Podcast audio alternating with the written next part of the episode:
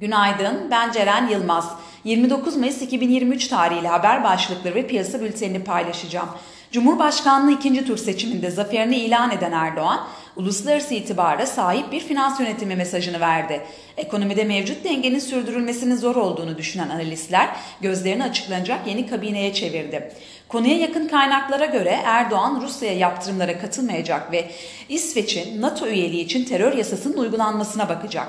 ABD'de Biden ve Cumhuriyetçi McCarthy borç tavanını askıya almak üzere anlaştı. ABD borç tavanı anlaşması sonrası hisse senetleri artan risk iştahıyla yükseliyor. Piyasalara genel olarak bakacak olursak pay piyasalarında Cumhurbaşkanlığı seçiminin ikinci turunu kesin olmayan sonuçlara göre mevcut Cumhurbaşkanı Recep Tayyip Erdoğan %52 üzeri oyla kazandı. Seçim belirsizliğinin sona ermesiyle Borsa İstanbul'da tepki yükselişlerinin kısa vadede devam etmesi beklenirken piyasaların odak noktası yeni ekonomi yönetimi ve açıklanacak politikaları olacak.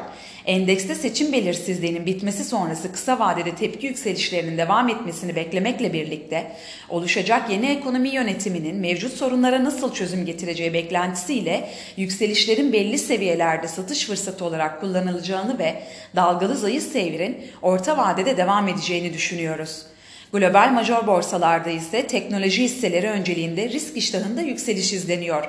ABD'de borç limiti konusunda ise çarşamba günü anlaşmanın imzalanması bekleniyor. Bu sabah ABD vadelileri ve Alman DAX vadelisi ile Asya endekslerinin geneli alıcılı seyrediyor. Teknik analiz verilerine bakacak olursak kısa vadede 4440 ve altına gerileme alım fırsatı, 4760 ve üzerine düşük hacimli tepki yükselişi ise satış fırsatı olarak takip edilebilir.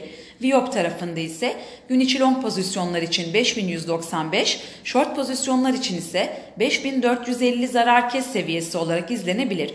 Borsa İstanbul'un ve endeks kontratının güne pozitif eğilimle başlamasını bekliyoruz. Kazançlı günler dileriz.